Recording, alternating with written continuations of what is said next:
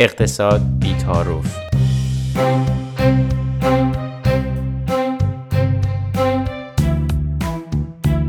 اپیزود پنجم بحران انرژی.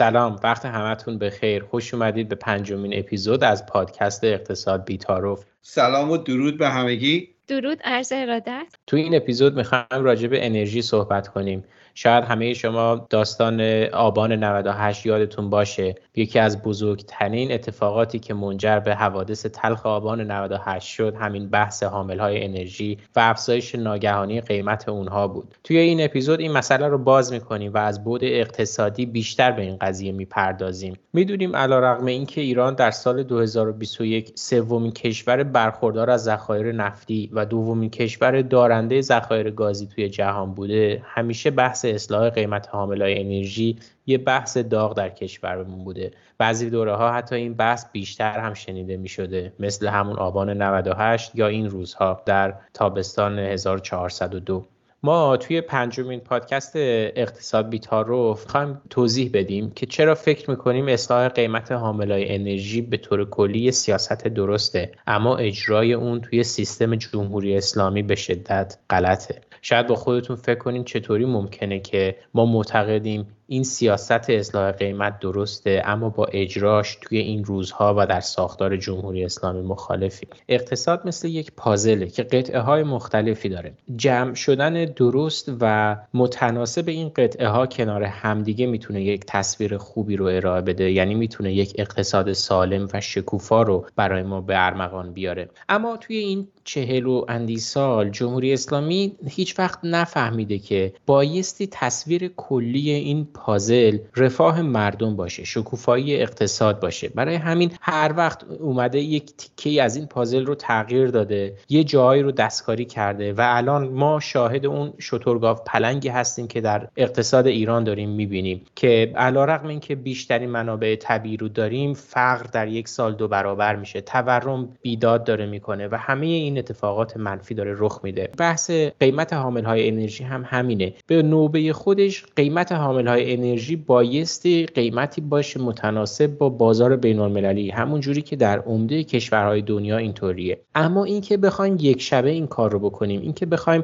بدون توجه به بقیه جوانب این قضیه قیمت حامل های انرژی رو افزایش بدیم این خیلی اشتباهه. بذارید بحث رو از اینجا باز بکنیم که ما الان در چه شرایطی در مورد مصرف سوخت قرار داریم. صوفی برامون میشه توضیح بدی که وضعیت انرژی توی ایران چطوریه؟ مرسی سروش من فکر می‌کنم که شما خیلی در واقع تشبیه جالبی رو اون ابتدای صحبت ها با تشبیه کردن اقتصاد به یه پازل آوردی و من دلم می‌خواد اینجا به همون مثال تو رو ادامه بدم و یه اینطوری فکر بکنم که یه قطعه بزرگ از اون پازلی که ما معتقدیم که باید همزمان اصلاح درش اتفاق بیفته تا بتونه اون تصویر نهایی که مطلوب نظر ماست رو فراهم بکنه همون همون بحث ناوگان حمل و نقل هست. خب اگر واقعا دولت نگران اضافه مصرف سوخت و به قول خودش اون شدت بالای مصرف انرژی هست قاعدتا باید یه فکری هم برای این ناوگان داشته باشه. اجازه بدیم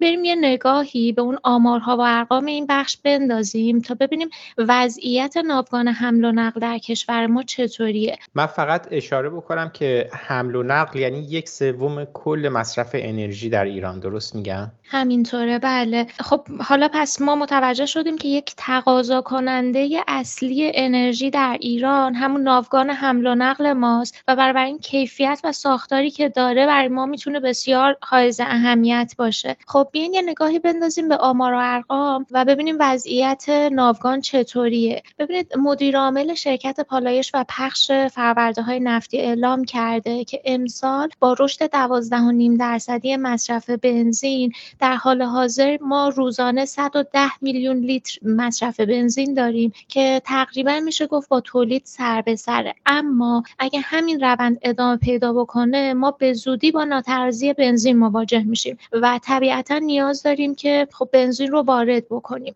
قاعدتا در چنین شرایط میزان مصرف یکی از بزرگترین تقاضا کننده های انرژی که همون ناوگان حمل و نقل هست برای ما حائز اهمیته. خب آمارها نشون میدن ما در حال حاضر یه چیزی نزدیک 10 میلیون و 500 هزار وسیله نقلیه در مرز فرسودگی داریم توی ایران که مقدار مصرف این خودروهای فرسوده هم 14 و نیم درصد بیشتر از بقیه خودروها هست. حالا اگر بریم یه نگاهی بندازیم به گزارش پلیس راهبر ناجا که حالا من آخرش رو توی سال 98 چک کردم یه چیزی نزدیک 22 میلیون وسیله نقلیه در کشور داریم. خب پس همینجا می‌تونیم بفهمیم با یه حساب سرانگشتی که تقریبا نیمی از این ناوگان حمل و نقل کشور ما فرسوده است. خب همونطوری هم که من از قبل توضیح دادم مقدار مصرف این خودروهای فرسوده هم چیزی نزدیک 15 درصد بیشتر از بقیه خودروهاست. خب حالا شاید فکر بکنیم که حالا فقط نیمی از ناوگان حمل و نقل فرسوده است. پس احتمالا میزان مصرف سوخت توی بقیه خودروها با استانداردهای جهانی مطابقت داره. ولی خب از اونجایی که هیچ چیزی واقعا در ساختار جمهوری اسلامی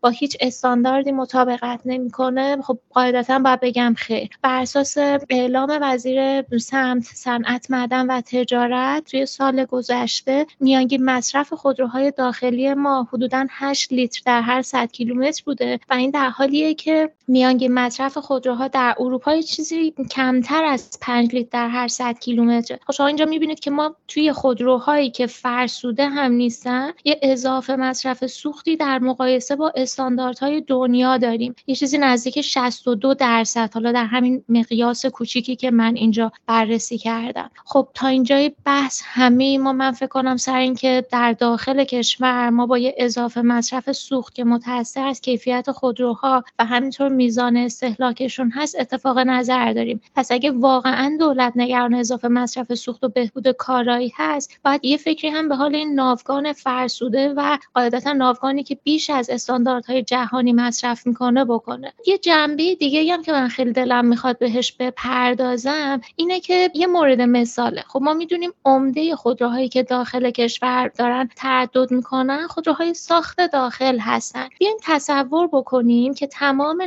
ناوگان حمل و نقل داخلی رو ما با خودروهای اروپایی جایگزین بکنیم. خب اینطوری حتما اون اضافه مصرف سوخت حل میشه اما خب از طرف دیگه همه اون افرادی که شاغل در دو تا خودروسازی بزرگ کشور یعنی سایپا و ایران خودرو بودن بیکار میشن و قاعدتا این صنعت داخلی تعطیل میشه. حالا بیایم یه فرض ضمنی اینجا بذاریم و فرض بکنیم که ما یه سناریو ساده ای داریم که ضمن اون همه پولی که از بابت اضافه مصرف سوخت ایجاد می‌شد رو بیایم و به افرادی که شغلشون رو از دست دادن بدیم بچه به نظرتون چه اتفاقی میفته یعنی ما پول کم میاریم یا نه؟ می‌تونیم بدون اینکه افراد حتی جایی مشغول به کار بشن بهشون حقوق پرداخت بکنیم. شما فکر می‌کنید واقعا کدوم وری میشه؟ این معادله به کدوم سمت در واقع این ترازو به کدوم سمت سنگین میشه؟ من فکر کنم کفاف بده. خب ما اومدیم و کل هزینه هایی که این دوتا خودروساز بزرگ کشور چون ما داریم فرض می‌کنیم که همه شاغلین این دوتا خودروسازی بیکار میشن. پس اومدیم کل هزینه هایی که این دوتا خودروساز بزرگ کشور در قالب هزینه های اداری و عمومیشون توی صورت های مالیشون منعکس می‌کنن رو گذاشتیم کنار اون اضافه هزینه سوخته. و خب به طرز جالبی متوجه شدیم نه تنها میشه هر دوتا خودروسازی سایپا و ایران خودرو رو تعطیل کرد بلکه بدون اینکه کل نیروی شاغل در اونها در جای دیگه مشغول به کار بشه از محل اون اضافه هزینه سوخته به همشون حقوق پرداخت بکنیم. یعنی اصلا نیازی نیست که اونها برن سر کار میشه عملا مثل این میمونه که داریم بهشون حقوق بیکاری پرداخت می‌کنیم. خب قاعدتا که هدف ما این نیست که کسی بدون کار کردن حقوق بگیره. اما خب منظورمون این بود که با اون پول میشه در یک جایی سرمایه گذاری کرد که کشور در اون مزیت رقابتی داره و بازگشت سرمایهش تا حدود زیادی مطمئن شده. نه اینکه چهل و چهار سال ما بیایم از یه صنعتی حمایت بکنیم که همین امروز زیان انباشتش 120 هزار میلیارد تومنه. برای اینکه اصلا بفهمیم این 120 هزار میلیارد تومن چقدر رقم بزرگ بزرگیه خاطرتون باشه که این 120 هزار میلیارد تومن دو برابر کل بودجه که همین امسال برای وزارت علوم در نظر گرفته شده. یعنی ما داریم 44 سال از یک صنعت به شدت ورشکست حمایت می‌کنیم. با این عنوان که خب در واقع از بیکاری جلوگیری کردیم ما داریم تعداد زیادی از افراد رو براشون شغل ایجاد می‌کنیم از خیلی از جرایم جلوگیری می‌کنیم. فارغ از اینکه شما دارید یک هزینه دیگه رو به کشور تحمیل می‌کنید که اگر همون هزینه رو بیاید در یک صندوقی بذارید اون صندوق رو صرف سرمایه گذاری بکنید می‌تونه خیلی آیدی بیشتری برای مردم داشته باشه. عین همین مسائل و مشکلاتی که شما در رابطه با بنزین داشتی میشمردی دقیقا به صورت متناظر در رابطه با گازوئیل هم وجود داره. همچون پارامتر به پارامتر تمام اون مشکلات رو شما در رابطه با گازوئیل هم می‌بینی.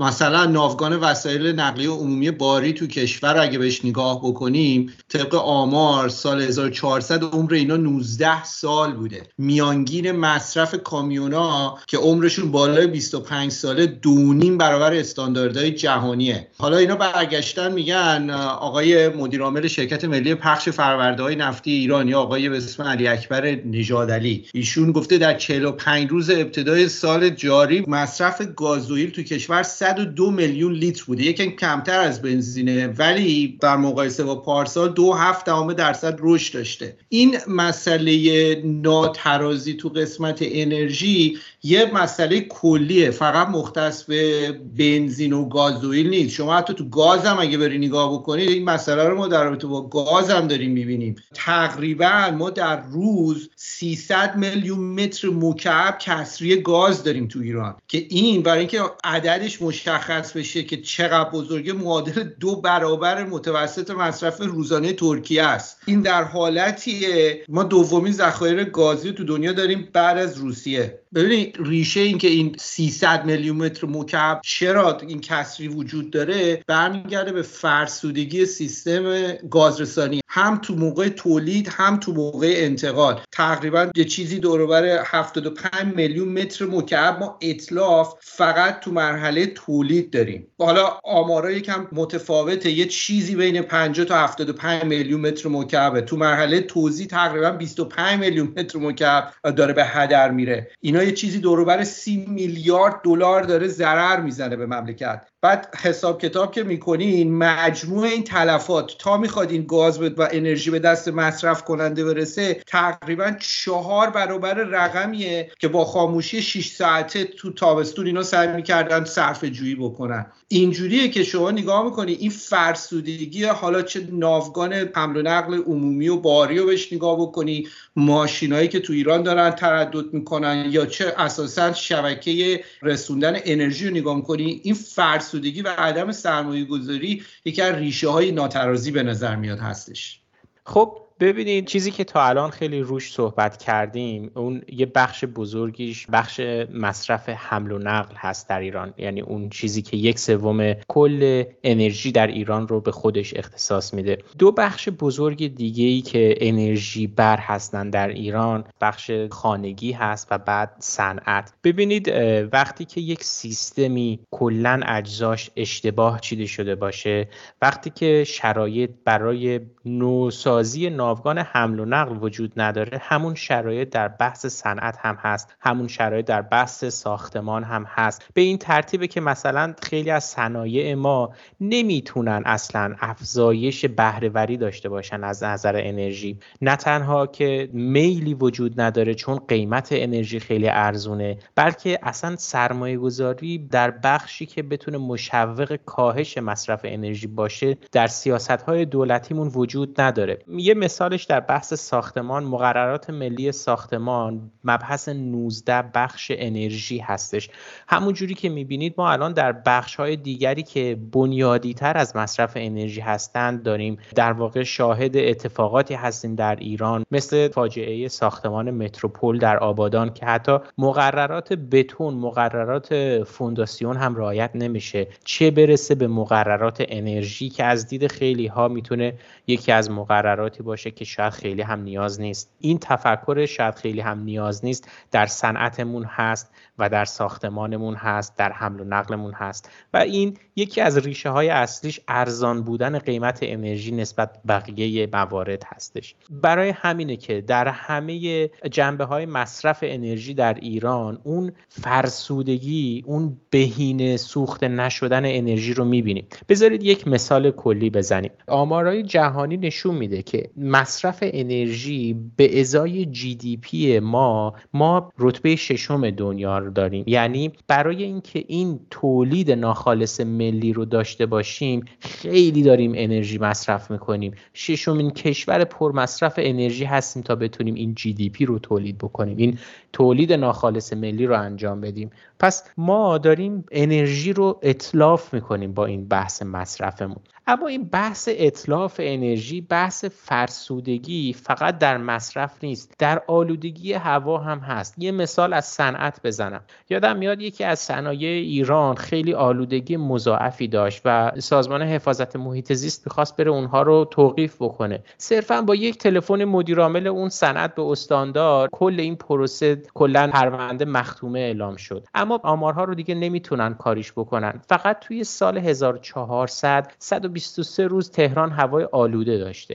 یک سوم سال هوای تهران برای تنفس کردن آلوده بوده. گزارش بانک جهانی نشون میده که هر سال دو ممیز 6 دهم میلیارد دلار خسارت فقط به شهروندای تهرانی به خاطر آلودگی هوا وارد میشه. حتی گزارش های وزارت بهداشت خود ایران هم نشون میده. مثلا در سال 1399 حدود 3750 نفر در شهر تهران به خاطر آلودگی هوا جونشون گرفته شده. میزان مرگ ناشی از آلودگی هوا توی کل کشورمون حدود 11 هزار نفره. تقریبا هم رده یکم کمتر از آمار تلفات جاده کشور. برای همینه که بحث مصرف انرژی یک بحثی که مستقیم داره جان ما رو هدف قرار میده و نه فقط هدر رفت منابع طبیعی و یا خطری که برای محیط زیست داره. خب حالا که می‌دونیم مشکل چیه؟ حتی دولت هم می‌دونه مشکل چیه؟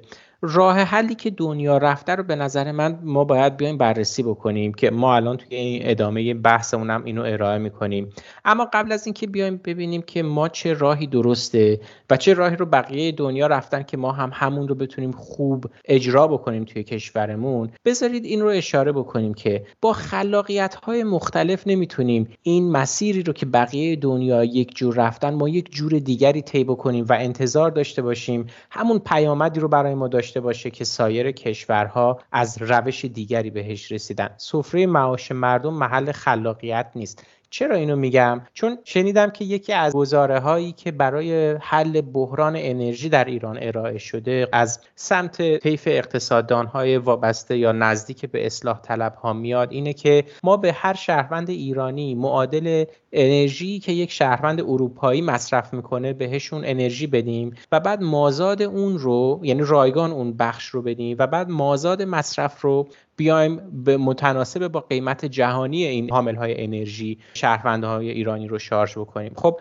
شما اگر می‌خواید این کار رو بکنید پس اجازه بدید که خودرویی هم که یک شهروند اروپایی می‌تونه با یه قیمت متناسبی در اروپا بخره و مصرف بکنه تا مصرف سوختش کمتر بشه در ایران هم ما اون رو با همون قیمت بخریم. اجازه بدید که نرخ گذاری های دستوری که در اروپا وجود نداره و قیمت کالاها رو بازار آزاد تعیین می‌کنه در ایران هم همونطوری تعیین بشه. ما نمی‌تونیم مجددا توی اون پازل فقط یک قطعه از پازل رو برداریم یک رنگ متفاوتی بزنیم یک شکل متفاوتی بهش بدیم و سعی کنیم دوباره این قطعه رو برگردونیم به تصویر کلی پازل بدون اینکه تصویر کلیمون خدشهدار شده باشه. این اتفاق ممکن نیست.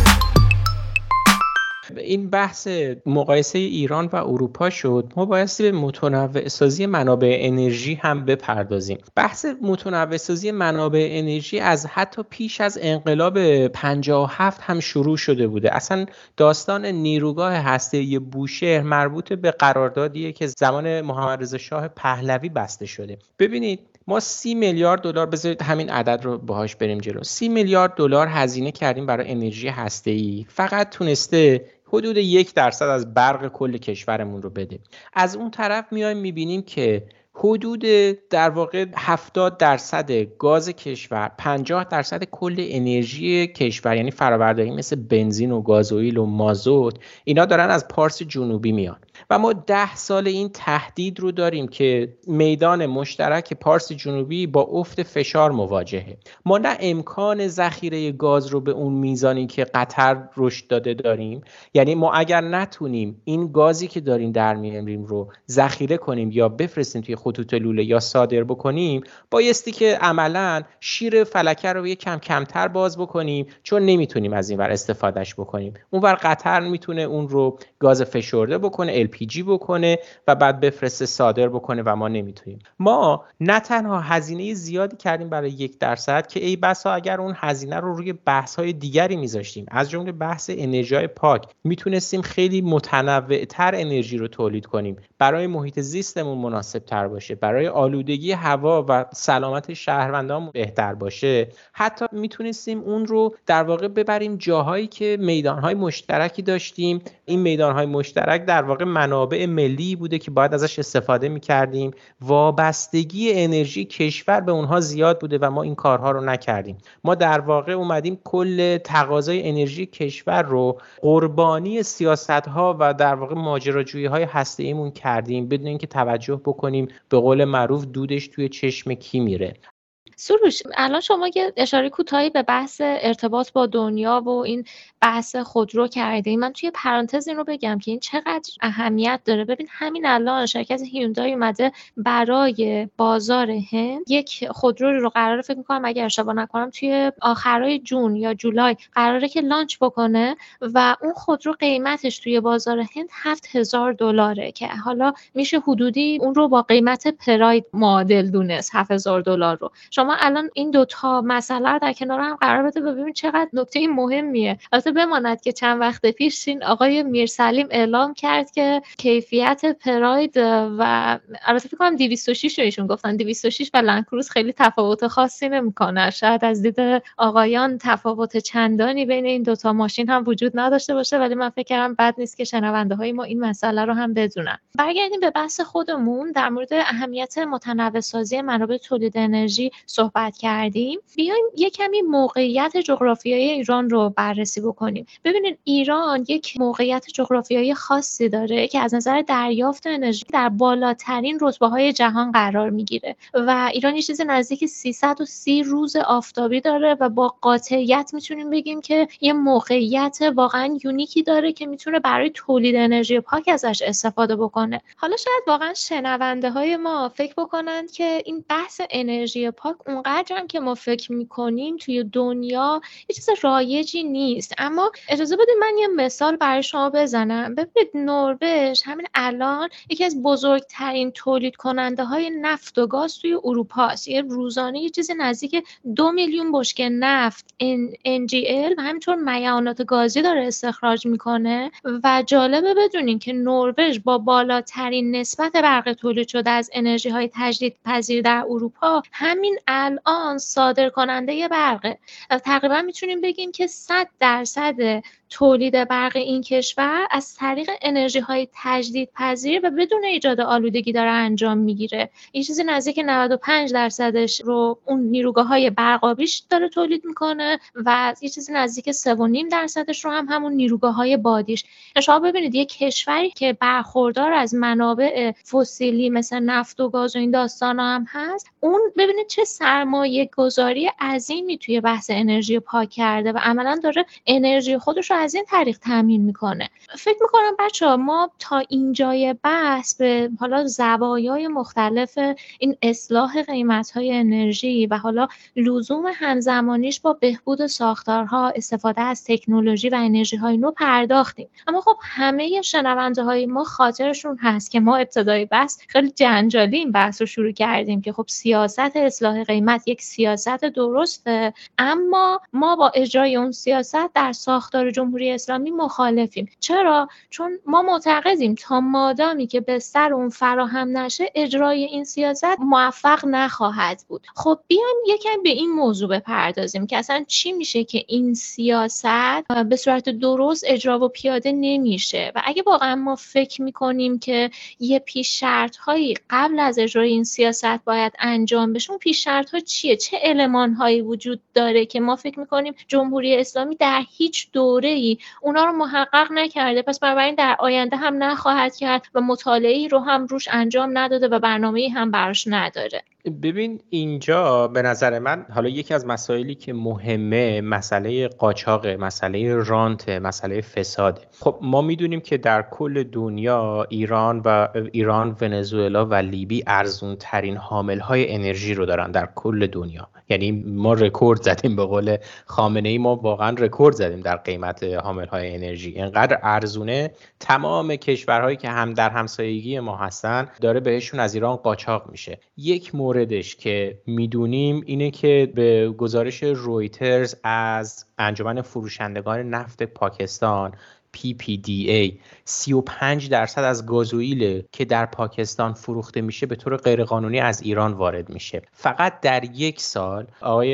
رحیمی مدیرعامل شرکت خطوط لوله و مخابرات ایران گفت فقط در یک سال 46 انشعاب غیر مجاز روی خطوط لوله انتقال فراورده های نفتی کشف کردن در ایران. یه مورد مثلا یه کشتی که حالا احتمالا دعوا شده و گرفتن و هر جوری بوده یک کشتی کوچیک یعنی نفتکش بزرگ منظورم نیست. یه کشتی کوچیک 11 میلیون لیتر گازوئیل داشته قاچاق می‌کرده در استان هرمزگان از در واقع مرز آبی هرمزگان. ببینید بحث قاچاق خیلی بحث مهمیه و تا زمانی که این قیمت ها این سیاست ها ما رو در انتهای جدول قیمت حامل های انرژی قرار میده این مقوله اتفاق میفته اما راه مبارزه باهاش هم این نیست که ما پول بیشتر بدیم معمور بذاریم سر نمی‌دونم مرزهامون مرزبانی ها رو کنترل بکنیم. چون بحث قاچاق بحث رانت بیشتر. یعنی ما در مورد اون بند خداهایی که مثلا کامیونی که حالا دو تا باک داره به جای یه باک گازوئیل مضاعفی می‌زنه که از مرز بره اون ور سمت ترکیه بره یا از این طرف بره سمت پاکستان اینها واقعا عددی نیستن. اونهایی که دارن به صورت سیستماتیک ساختار یافته قاچاق می‌کنن اونها رو ما باید باشون مبارزه بکنیم. قاچاقی که مثلا میگم سال پیش در ماه می 2022 ایالات متحده اعلام کرد که یه شبکه بزرگی رو که سپاه پاسداران داشته برای قاچاق انرژی رو اومده گرفته شبکه‌ای که چند صد میلیون دلار تونسته در واقع در این مسیر قاچاق به نیروهای نیابتی برسونه. یا مثلا این قاچاقی که در بودجه کشور ذکر میشه. قاچاقی که میاد میگه نیروهای مسلح می‌تونن تا سقف 3 میلیارد یورو اگر اشتباه کنم 5 میلیارد یورو فکر می‌کنم بود عدد درست می‌تونن فراورده های نفتی و نفت بفروشن پولش رو برای خودشون بردارن. اون قاچاق ساختار یافته ای که اخیرا میگن که آستان قدس رضوی می‌تونه به جای در واقع مطالباتش از دولت بیاد و نفت دریافت بکنه. خب آستان قدس رضوی نفت یا فراورده نفتی رو چیکار می‌کنه؟ قاچاق می‌کنه. چون با قیمت خیلی کمی در ایران می‌خره با روش هایی که می‌تونه قانون رو دور بزنه این رو خارج می‌کنه با قیمت زیادتری میفروشه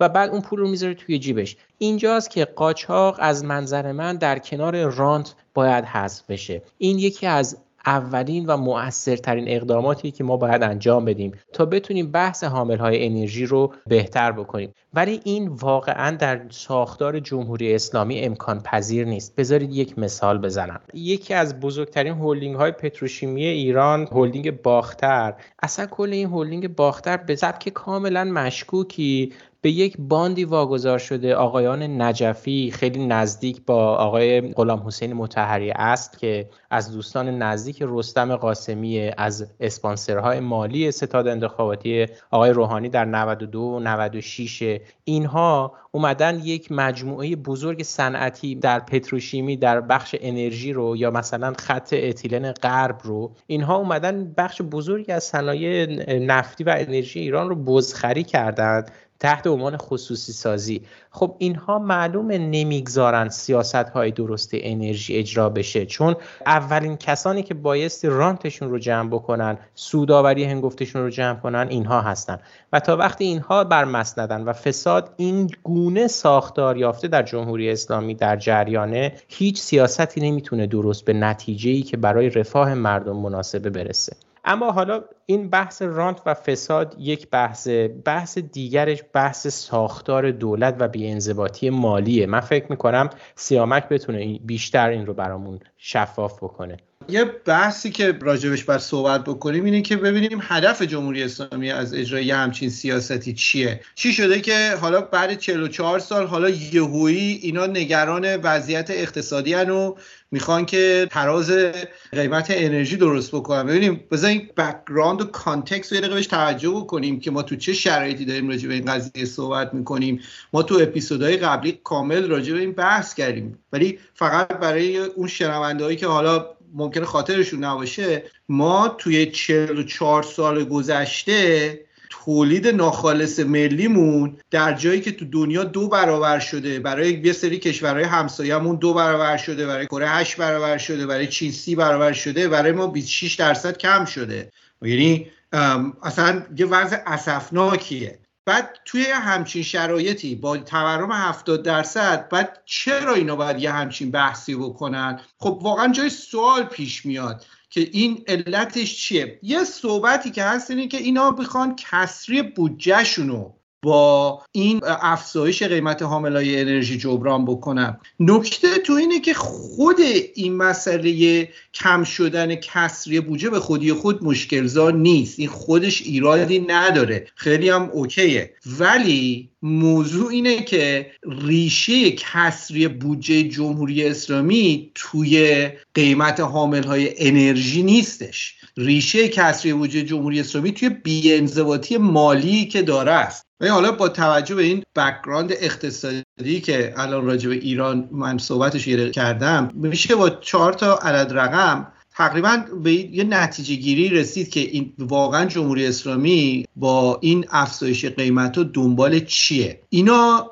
دنبال شناور کردن قیمت حامل های انرژی اساسا نیستن. دنبال اینکه وضعیت معیشت مردم رو بهبودی توش بدن یا یه اصلاحی تو ساختار اقتصادی انجام بدن اساسا نیستن. ببینید مصرف انرژی تو ایران بیاین به بنزین فوکس بکنیم. حدود دو سوم مصرف بنزین تو ایران سهمیه یک سوم مصرفش آزاده. با این حساب تقریبا قیمت متوسط بنزین میشه 2000 تومن. اگر اینا بیان 50 درصد هم افزایش بدن این میشه مثلا بشه 3000 تومن. با مصرف روزانه 100 میلیون لیتر. در سال این میشه یه چیزی دوروبر 37 همت. کسری بودجه جمهوری اسلامی توی لایحه بودجه 1402 تقریبا دوروبر 500 همته یعنی چی؟ یعنی اینکه حتی اگه بیان قیمت های دیگه انرژی رو هم زیاد بکنن به همین اندازه باز می‌رسه به 100 همت. یعنی همچنان باید پنج برابر این قیمت رو زیاد بکنن. یعنی جمهوری اسلامی ما احتمالا شاهدش خواهیم بود که قیمت ها رو برسونه به یه عددی ده هزار تومن تا کسری بودجهش رو بخواد جبران بکنه. ولی موضوع اینه که اصلا کسری بودجه ای که توی جمهوری اسلامی تو بودجهش وجود داره اصلا ربطی به انرژی نداره. ببینید این کسری بودجه کاملا متناظر با بیانضباطی مالی که جمهوری اسلامی در خصوص مخارجش داره. ببینید مثلا چرا باید زندان ها 63 درصد بودجهشون رشد بکنه؟ نیروی انتظامی 44 درصد صدا و سیما 49 درصد تبلیغات اسلامی 53 درصد. حوزه خدمات علمی نمی‌دونم مثلا چی هستش. 130 درصد باید بودجهش روش بکنه. حالا در حالی که مثلا بودجه سپاه که یک پنجم درآمدهای نفتیه باید دو برابر بودجه وزارت علوم باشه. این بی‌انضباطی مالی جمهوری اسلامی ربطی به قیمت حامل های انرژی نداره. ولی اینها میان با افزایش دستوری قیمت و با اسم اینکه ما می‌خوایم اصلاحات انجام بدیم میان کسری بودجهشون رو تأمین می‌کنن که عملا راهی برای finance کردن دستگاه سرکوبشون. نتیجهش هم اینه که عملا ما شاهد اصلاح ساختاری سیستم قیمتی در حامل های انرژی نخواهیم بود. این حامل های انرژی حالا به قیمت دلار ربط دارن و به نوسانات عرضه و تقاضا توی بازار انرژی. که حالا مثلا به صورت روزانه دوربر دو سه درصد این قیمت ها بالا پایین میشن. ولی اینا چون میان اینو حالا ما پیش بینی می‌کنیم دوربر ده هزار تومن میان گرون می‌کنن فیکس می‌کنن ما دوباره می‌رسیم به همون نقطه که الان هستیم بعد چند سال. به خاطر این بیانضباطی مالی و با این تورمی که وجود داره دوباره ما شاهد کسری بودجه خواهیم بود و دوباره این قیمت ها رو برای جبران کسری بودجه بالا می‌برن. و عملا ما شاهد تغییر مثبتی در ساختار اقتصادی نخواهیم بودش. یه نکته دیگه هم این که اصلا اینکه دولت بیاد قیمت گذاری بخواد بکنه تو بازار و اینو به اسم اصلاح به خورد مردم بده این اصلا یه چیز مسخره که هیچ جای دنیا وجود نداره. اصلاح کردن سیستم با قیمت دستوری و مداخلات انجام نمیشه. ولی متاسفانه این روندیه که جمهوری اسلامی نه فقط تو بازار انرژی تو همه جا این کارو کرده. تو بازار کار و سرمایه و بازار بورسش هم حتی این کارو می‌کنه. من فکر می‌کنم سیامک الان شما یه نکته رو اشاره کردی که خیلی مهمه. اینکه با توجه به تمام اون صحبت هایی که ما تا اینجا کردیم دولت اصلا هدفش واقعا واقعی کردن قیمت کاهش شدت مصرف انرژی بهبود ساختارها و همه اینها نیست. دولت فکر می‌کنه بیاد قیمت بنزین رو افزایش بده. کنارش یک یارانه رو به مردم پرداخت بکنه مسئله حل شده. در حالی که اونور دولت با باز هم داره تو بازارهای دیگه مثل بازار کار و سرمایه هم به صورت دستوری مداخله می‌کنه و داره قیمت گذاری می‌کنه. عملا همه بازارها رو از اون نقطه تعادلشون خارج کرده. اجازه نمیده هیچ قیمتی به صورت تعادلی کشف بشه و بعد فکر می‌کنه حالا اگر باز هم این خیلی خنده داره باز هم به صورت دستوری بیاد یه قیمت جدیدی رو تعیین بکنه مردم میپذیرند که بله دولت به دنبال اجرای سیاست های درست و در جهت اصلاح انرژی داره پیش میره. من فکر می‌کنم واقعا یک تناقض بسیار بزرگه که مردم خودشون رو به درستی درک کردن و فقط شاید این جزئیاتی که ما داشتیم این مدت به اونها اشاره می‌کردیم رو شاید کمتر می‌دونستن. خب من فکر می‌کنم تصویر کلی از وضعیت انرژی در ایران ارائه دادیم. شاید بد نباشه با یه جنبندی کوتاه این اپیزود رو تموم بکنیم. ببینید به طور کلی اینکه بتونیم قیمت انرژی رو در ایران به قیمت بازارهای جهانی نزدیک بکنیم کار درستیه. ما باید در این مسیر حرکت بکنیم و ما باید به اونجایی برسیم که دیگه ما در اون انتهای جدول قیمت حامل های انرژی در دنیا نباشیم. به این معنی که ما ارزون ترین تأمین کننده حامل های انرژی در دنیا نباشیم اما برای اینکه این اتفاق درست رخ بده نیاز به یک سری مقدمات و یک روش هایی هست که جمهوری اسلامی به طور ساختاری اون روش ها رو نه در این پنج سال گذشته اجرا کرده و نه اصلا ملزوماتش رو داره که بتونه اونها رو اجرا بکنه. و به همین دلیله که این هدف درست همواره در طول این پنج سال اجراش اشتباه بوده و در این مسیر اجرای اشتباه این مردم بودن که هزینه هاش رو تحمل کردن و این مردم بودن که در ته این هرم همواره فشار به اونها منتقل شده. اما اون ملزوماتی که اینجا بررسی کردیم چیان؟ ملزوماتی مثل اینکه ما باید ارزی انرژیمون رو متنوع سازی بکنیم. ما بایستی به سمت انرژی های پاک انرژی های تجدید پذیر بریم. حتی بحث انرژی هسته ای رو هم اگر داریم به سمتش میریم بایستی که اون سالها پیش سعی می‌کردیم که واقعا انرژی هسته ای بخش بزرگی از کل تقاضای انرژیمون رو بده. نه اینکه فقط تمام این سالها بجنگیم که چقدر اورانیوم غنی بکنیم چون می‌خوایم یک درصد الکتریسیته کل کشورمون رو تامین بکنیم. ما بایستی به سمت بهینه سازی ناوگان حمل و نقلمون بریم. ما بایستی بتونیم این شرایط رو مهیا بکنیم که خودروساز ما یا حتی خودروساز بین‌المللی بتونه با قیمت مناسب خودرویی رو به ما ارائه بده که مصرف انرژیش مثل این ناوگانی که امروز داریم نیست. با این افزایش قیمت باید پلکانی باشه نه اینکه یک شبه بیایم چند برابر بکنیم این قیمت رو. از طرف دیگه برای اینکه تولید کننده هامون آسیب نبینن برای اینکه مردم بتونن با اون افزایش قیمت با نزدیک شدن به قیمت جهانی آسیب نبینن بایستی اون نرخگذاری دستوری کالا و خدمات رو هم حذف بکنیم. نباید دیگه قیمت کالای تولید شده رو یا دستمزد رو ثابت نگه داریم فقط قیمت سوخت رو افزایش بدیم. خب اینجوری معلومه که سفره معاش مردم رو کوچکتر کردیم. البته در ساختار جمهوری اسلامی چیزی وجود نداره به اسم سالم بودن سازوکار اقتصادی و انضباط مالی و ما باید اون رو هم داشته باشیم.